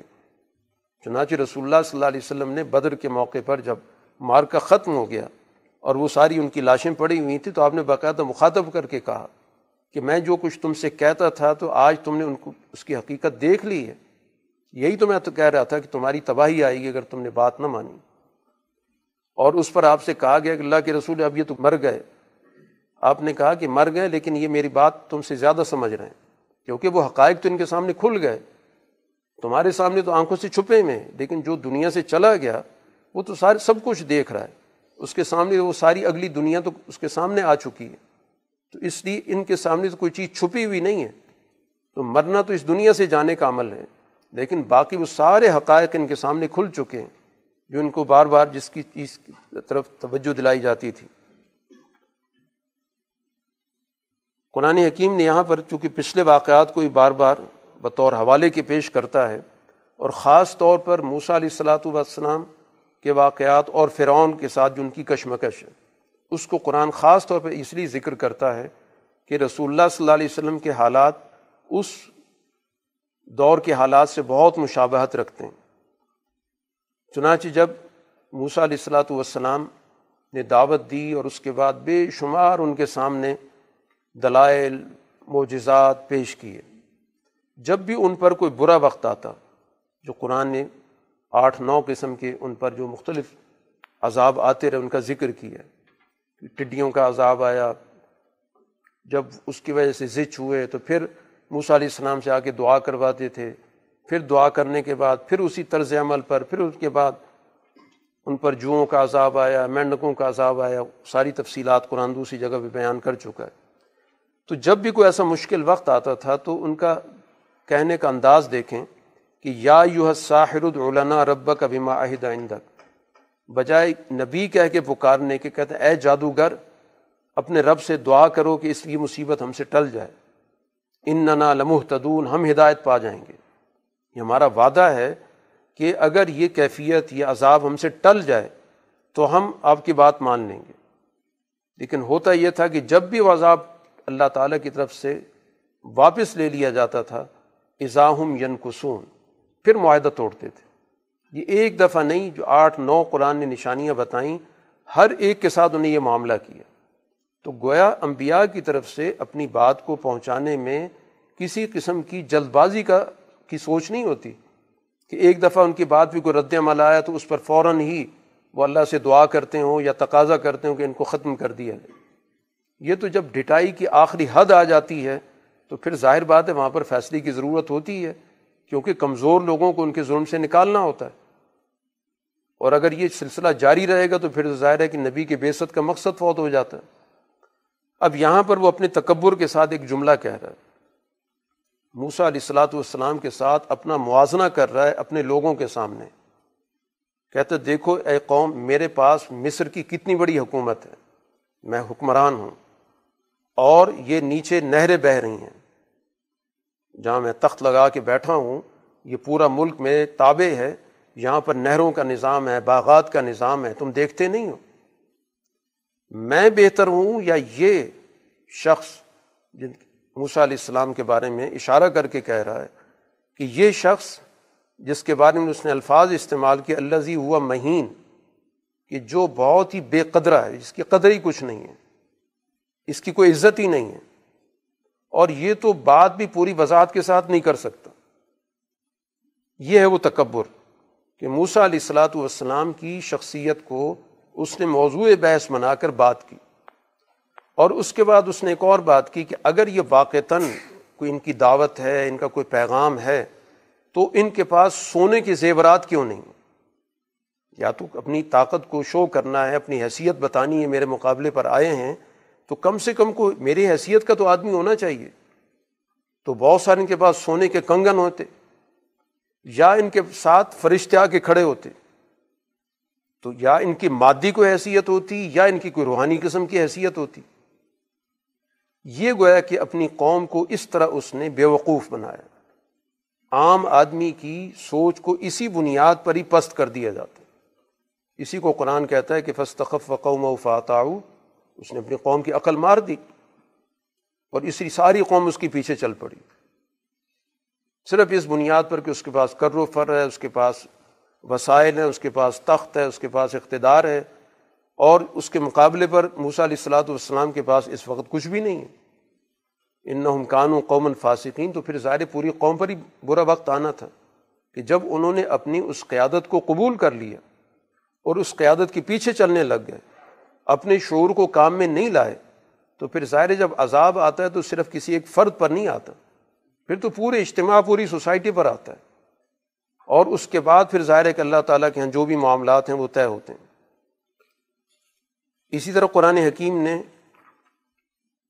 رسول اللہ صلی اللہ علیہ وسلم سے یہ ساری جد وجہد کا ذکر کرنے کے بعد کہا کہ اس وقت آپ ان پہ زیادہ توجہ نہ دیں۔ فضر ہم یقوز و لابو ان کو چھوڑ دیں اپنی حالت پہ۔ جو کچھ یہ بےودہ گوئی کر رہے ہیں، گفتگو کر رہے ہیں، کھیل کود کر رہے ہیں، مذاق اڑا رہے ہیں، ان کو اس حالت میں رہنے دیں۔ ان قریب وہ دن آ رہا ہے جس کا ان سے وعدہ کیا جا رہا ہے۔ باقی یہ بات واضح ہے کہ اللہ کی ذات آسمان میں بھی وہی ہے اور زمین میں بھی وہی ہے۔ یہ کوئی دو نظام نہیں ہے۔ جیسے یہ کہتے ہیں کہ آسمان پر تو وہ ہے، لیکن نیچے ہماری حکومت چل رہی ہے۔ تو اللہ کی ذات اوپر بھی الہ ہے اور نیچے بھی الہ ہے۔ اور اس کا ہر فیصلہ حکمت پر مبنی ہوتا ہے، علم پر مبنی ہوتا ہے۔ آپ سے کہا گیا فصفہ انہم وق السلام فی الحال تو ان سے آپ، ان کو منہ نہ لگائیں۔ ان سے درگزر کریں کہ بس سلام جیسے جاہل آدمی سے جان چھڑائی جاتی ہے۔ ان کو ان قریب پتہ چل جائے گا، آپ کی طرف سے بات پہنچ چکی ہے۔ اب اس وقت کا انتظار کریں کہ جب اس دنیا کے اندر ان کے سارے وسائل ان کے ہاتھ سے نکل جائیں گے اور یہ جو بھی ان کا کر و فر ہے وہ ختم ہو جائے گا۔ سورت دخان مکی صورت ہے۔ اس صورت کے اندر بھی قرآن نے اپنا تعارف کرایا۔ والکتاب المبین، واضح کتاب خود دلیل ہے۔ اور اس کو اللہ تعالیٰ نے ایک بہت ہی برکت والی رات میں نازل کی ہے۔ یعنی جس رات اس کے نزول کا فیصلہ ہوا ہے، تو ظاہر ہے کہ پوری دنیا کے اندر ایک بہت بڑی تبدیلی کا فیصلہ ہوا۔ وہ غیر معمولی رات ہے جس رات میں یہ قرآن نازل ہوا۔ اور اصل رات وہی جس میں وہ نازل ہوا تھا۔ اب یہ تو ظاہر یادگار رات ہوتی جس کو بعد میں ہر سال ہم کہتے ہیں للت القدر ہے، لیکن جو اصل رات ہے جس میں قرآن خود نازل ہوا ہے، وہ قرآن اس کا تعارف کرا رہا ہے کہ یہ بڑے اہتمام کے ساتھ اللہ تعالیٰ کی طرف سے کتاب نازل کی گئی۔ تو اب کتاب کا ایک نزول تو وہ ہوا ہے کہ جو باقاعدہ لوح محفوظ سے آسمانی دنیا پر اتاری گئی۔ وہ اس رات میں اتاری گئی۔ اور پھر وہاں سے اس دنیا میں تیئیس برسوں میں آہستہ آہستہ اترتی رہی ہے۔ تو یہ دو طرح کے اس کے نزول ہیں، جس کو قرآن دونوں حوالوں سے ذکر کر رہا اور پھر اس رات میں یفرق و کلو امرن حکیم، حکمت والے سارے معاملات کا فیصلہ ہوا کہ آئندہ کا نظام کیا ہوگا، کس طریقے سے ہوگا، اس کے لیے کیا حکمت عملی اختیار کی جائے گی۔ وہ اس رات میں مکمل طور پر فیصلہ کر کے اللہ تعالیٰ نے اپنے اس پورے نظام کے چلانے والے فرشتوں کے حوالے کر دیا۔ اب یہ لوگ رسول اللہ صلی اللہ علیہ وسلم کی دعوت پر مستقل طور پر سوسائٹی کے اندر شکوک و شبہات پیدا کر رہے ہیں۔ بل ہم فی شکیں یا لابون شک کے اندر کھیل کود رہے ہیں۔ اب ان کو اس دنیا کے اندر اللہ تعالیٰ کی طرف سے ایک عذاب کے بارے میں خبردار کیا جا رہا ہے۔ فرتقب یومتا تسما ابد خانم مبین۔ انتظار کریں کہ جب اس پورے آسمان پر ایک واضح طور پہ دھواں چھا جائے گا یکشنا سب لوگوں کو لپیٹ میں لے لے گا، اور یہ بہت ہی دردناک قسم کا عذاب ہوگا۔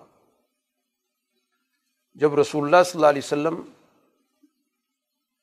نے ان کے بارے میں ایک موقع پر بد دعا کی کہ اللہ ان پر اسی طرح کا قحط مسلط کر جیسے یوسف علیہ السلاۃ والسلام کے دور میں قحط آیا آپ کی یہ دعا قبول ہوئی اور قحط آیا اور یہ لوگ کھانے پینے کو ہی محتاج ہو گئے۔ اور جب قحط سالی ہوتی ہے تو پھر اس وقت یہی کیفیت ہوتی جو قرآن نے یہاں پر بیان کی ہے کہ ہر طرف ان کو دھواں دھواں نظر آتا۔ اور اس وقت پھر یہ دعا بھی کی اور رسول اللہ صلی اللہ علیہ وسلم سے بھی آ کے درخواست کی۔ کہ آپ دعا کریں، یہ عذاب ٹل جائے تو ہم ایمان لے آئیں گے۔ رب نقشف ان العذاب، انا مومنون۔ یہ قید سالی ختم ہو جائے تو ہم اس کے بعد ہم آپ کی بات مان لیں گے۔ قرآن کہتا ہے ان نے ماننا کا انا الحم الذکر۔ جب ان کے پاس ایک واضح رسول آ گیا، اس کی بات انہوں نے نہیں مانی۔ تو اب یہ کہاں سے بات مانیں گے؟ اور پھر جب ان پر سے وہ عذاب ٹال دیا گیا، قید ختم ہو گیا، تو اسی پرانی طرز عمل پر معلم و مجنون، یہ تو کو سکھایا ہوا آدمی ہے۔ اس کو تو کسی نے کوئی چیز سکھا رکھی ہے۔ اس وجہ سے اس نے ان سارے معاملات کو درست کر لیا۔ بجائے اس کے کہ یہ کہتے کہ اللہ کا پیغمبر ہے اور اللہ کے حکم کے مطابق سارے معاملات ہوئے، اس نے دعا کی، ہمارے حق میں دعا قبول ہو گئی۔ اس پر بھی ان کا تبصرہ یہ ہے کہ دو لفظ استعمال کیے۔ ایک معلم، کہ اس کو سکھایا گیا ہے۔ یہ خود کچھ نہیں ہے، اس کو کوئی سکھانے والا ہے۔ اور دوسرا نعوذ باللہ مجنون ہے۔ اپنی بات میں چونکہ لگے رہتے ہیں، دھن ہے ایک بات کرنے کی، تو لگتا یہ ہے کہ ان کی عقل کام نہیں کرتی اور پھر قرآن نے کہا کہ ہم نے یہ عذاب تو ٹال دی ہے، لیکن یہ عذاب ان پر دوبارہ آئے گا۔ یوم نبت شلبت شتل کبرا جب ہم بہت بڑی پکڑ کے ساتھ ان کو پکڑیں گے۔ اور پھر وہ بدر کے اندر سارے سردار ایک ایک کر کے پکڑے گئے۔ انا منتقمون، پھر ہم انتقام لینے والی بھی ہیں۔ اور ان کا طرز عمل بالکل قوم فرعون جیسا ہے۔ رسول اللہ صلی اللہ علیہ وسلم کو اللہ تعالیٰ نے موسا علیہ السلاۃ والسلام کی ساتھ کئی جگہوں پر مشابہت کے ساتھ ذکر کیے کہ جس طرح موسا علیہ السلاۃ والسلام اپنے دور کے فرعون سے لڑ رہے تھے اور اس سے اپنی قوم کو آزاد کرانے کی جد وجہد کر رہے تھے، اسی طرح رسول اللہ صلی اللہ علیہ وسلم بھی مکہ کے اندر مقامی فرعون سے اور بین الاقوامی سطح پر قیصر و کسرا جیسے فرعونوں سے مقابلہ کر رہے ہیں۔ اس وقت بھی موسا علیہ السلاۃ والسلام نے فرعون سے جا کے جو بات کی تھی وہ یہ کی تھی کہ ادو الیہ عباد اللہ، یہ اللہ کے بندے میرے حوالے کرو، ان کو آزاد کرو اور اللہ کے مقابلے میں مت آؤ۔ تو اس نے بات نہیں سنی۔ تو اس دنیا کے اندر برے انجام سے دو چار ہوا جس کو قرآن یہاں پر ذکر کر رہا ہے کہ ان کے پاس باغات تھے، ان کے پاس چشمے تھے، ان کے پاس کھیتیاں تھیں، ان کے پاس بڑی عزت والی جگہیں تھیں، بڑی نعمتیں تھیں۔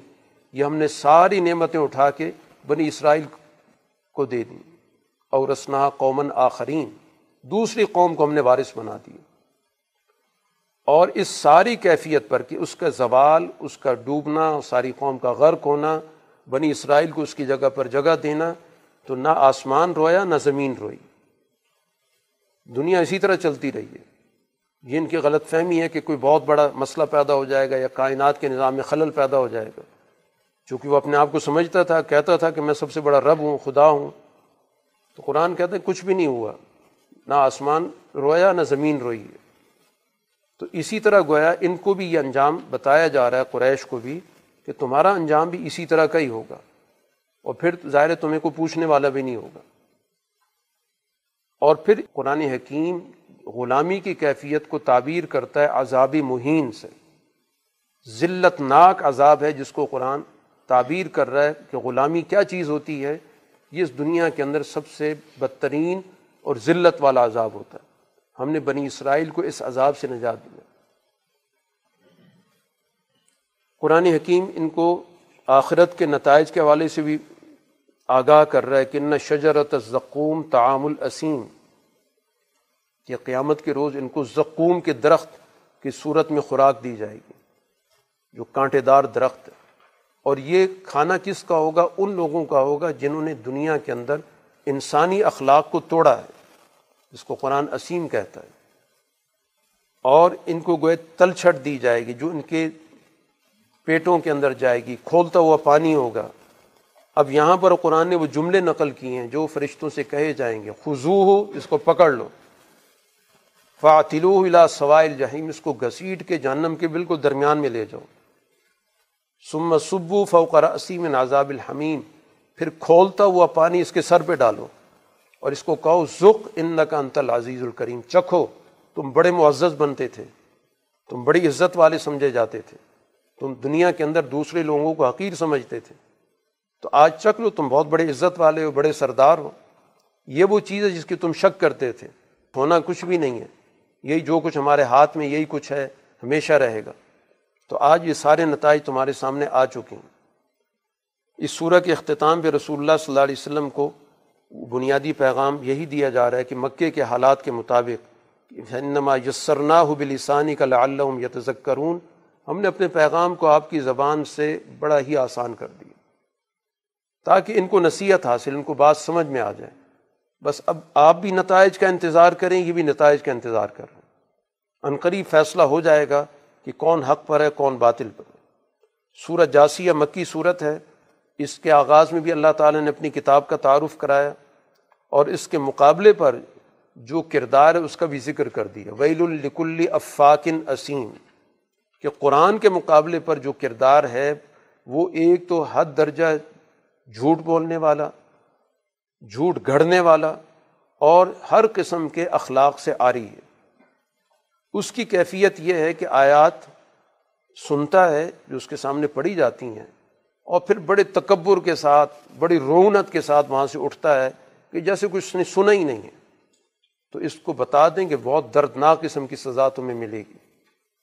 تو یہ کریکٹر ظاہر ہر سردار کا تھا۔ جو بھی سوسائٹی کے اندر جس کے پاس بھی طاقت تھی، اختیارات تھے، وہ جو نو بڑے سردار پائے جاتے تھے، ان سب کو گویا کہ یہ قرآن تنبی کر رہا ہے کہ فبشر و علیم کہ ان کو دردناک سزا کی اسی دنیا کے اندر بتا دیں کہ جو اپنے آپ کو بڑا ہونے کی وجہ سے سمجھتے ہیں کہ ان کی خوشخبریاں پڑی ہوئی ہیں، تو دردناک سزا کی صورت میں ان کی خوشخبری موجود ہے۔ باقی اس وقت مکہ کے اندر حکمت عملی مقابلے کی نہیں ہے، مشتعل ہونے کی نہیں ہے۔ اس وقت صبر و ضبط کی ہے۔ کل الزین آمن و یغفر الزین اللہ ارجون ایام اللہ آپ ایمان والوں کو کہہ دیں کہ یہ لوگ جو تاریخ کے واقعات سے کوئی سبق نہیں حاصل کر رہے ان کے بارے میں اس وقت اپنا جو طرز عمل ہے، وہ خاموشی کا رکھیں۔ بدلے کا نہیں یعنی کہ ان سے ہم نے کو بدلہ لینا ہے۔ اس وقت ان کو نظر انداز کریں۔ پھر ان کو ان کے اعمال کی وجہ سے جو اللہ تعالیٰ کی طرف سے نظام ہوگا، وہ اپنے وقت پہ کام کرے گا، لیکن اس وقت ان سے الجھنے کی ضرورت نہیں ہے۔ اس وقت تو اپنا جو بھی اللہ تعالیٰ کی طرف سے تمہیں ہدایات دی گئیں، اس پہ عمل کرو۔ جو بھی ظلم ہو رہا ہے، اس وقت تو اس کو برداشت کرو۔ اس وقت جواب دینے کا موقع نہیں ہے، کیونکہ اس وقت وہ چاہتے ہیں کہ کوئی نہ کوئی ایسی کارروائی ہو اور اس کے نتیجے میں وہ مسلمانوں کا بالکل خاتمہ کر دیں۔ تو اس لیے اس وقت اپنے آپ کو، اپنے جذبات کو پوری طرح کنٹرول میں رکھوں قرآن نے بنی اسرائیل کا ذکر کیا کہ ان کو اللہ تعالیٰ نے اس دنیا کے اندر حکومت بھی دی، نبوت بھی دی، دنیا کے نامات بھی دیے، اور اس کے بعد پھر ان کے درمیان اختلافات بھی علم ہونے کے باوجود فرقے بنے، گروہ بنے۔ اب اس سارے ماحول کے بعد ہم اب آپ کو شریعت دے رہے ہیں۔ سما جالنا کالا شریعت من العمر کہ اب اللہ تعالیٰ کی طرف سے آپ کو ایک واضح راستہ دیا جا رہا ہے۔ اب آپ نے اس کی پیروی کرنی ہے، ان جاہل لوگوں کی باتیں نہیں ماننی۔ یہ سارے کے سارے لوگ اپنے اصل راستے سے ہٹ چکے ہیں۔ سارے خواہشات، مفادات، منمانی کی سوچ پر چل رہے عنوان مذہب کا ہے، عنوان کتاب کا ہے، تورات کا ہے، انجیل کا ہے، یا اسی طرح ابراہیم علیہ السلام کا یہاں پہ حوالہ چل رہا ہے۔ آپ ان سب کو ترک کریں، آپ اپنے سیدھے راستے پر اپنے آپ کو اور اپنی ایمان والی جماعت کو قائم رکھیں۔ ان کا طرز عمل تو ان کا سب سے بڑا خدا، ان کے اندر جو موجود مفاد ہے، خواہش ہے، یہ سب سے بڑا خدا ہے۔ باقی تو ظاہری طور پہ کوئی بت وت بنا رکھیں، لیکن اصل تو مفادات ہیں۔ اس مذہب کی آڑ میں اپنے مفادات کی یہ پوجا کر رہے ہیں۔ علم ہونے کے باوجود، سمجھ ہونے کے باوجود اللہ تعالیٰ کی طرف سے گویا یہ راستہ گم کر چکے آنکھیں ہیں، ان سے دیکھنے کا کوئی کام نہیں لے رہے۔ کانوں سے کوئی سننے کا کام نہیں لے رہے۔ دل سے کوئی سوچنے کا کام نہیں لے رہے۔ ہر چیز گویا کہ ان کی معاف ہو چکی ہے۔ قرآن حکیم کی صورت کا اختتام اللہ تعالیٰ کی اسی صفت پر کیا گیا جو رسول اللہ صلی اللہ علیہ وسلم جس مقصد کے لیے معاشرے کے اندر جد و جہد کر رہے ہیں کہ ولہ القبریا السماواتی ولعرض کہ آسمان و زمین میں اسی کی بالادستی یہی آپ کا بنیادی دعوت ہے، یہی بنیادی فکر ہے۔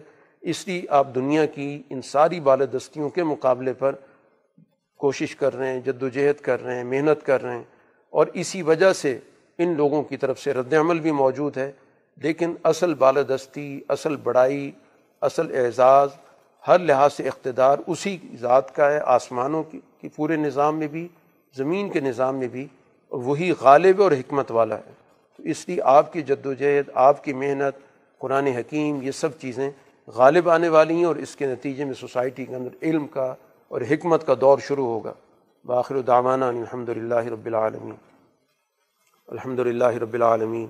ولاقبۃ المطقین وصلاۃ والسلام علی رسول محمد والی و اصحابی اجمعین۔ ربنا آتنا فی الدنیا حسنہ وفی الآخرت حسنہ وقینہ عذاب النار۔ اے اللہ، ہمیں قرآن کا صحیح فہم عطا فرما۔ ہماری دینی شعور میں اضافہ فرما۔ ہمیں اعلیٰ اخلاق پیدا فرما۔ اس مہینے کے خیر و برکت ہمیں عطا فرما۔ ہماری تربیت میں اضافہ فرما، ہمارے مسائل حل فرما، مشکلات آسان فرما، پریشانیوں کا اضالہ فرما، ہماری جائز دعاؤں کو قبول فرما۔ صلی اللہ تعالیٰ علی خیر خلقی محمد امالی و صحابی اجمعین۔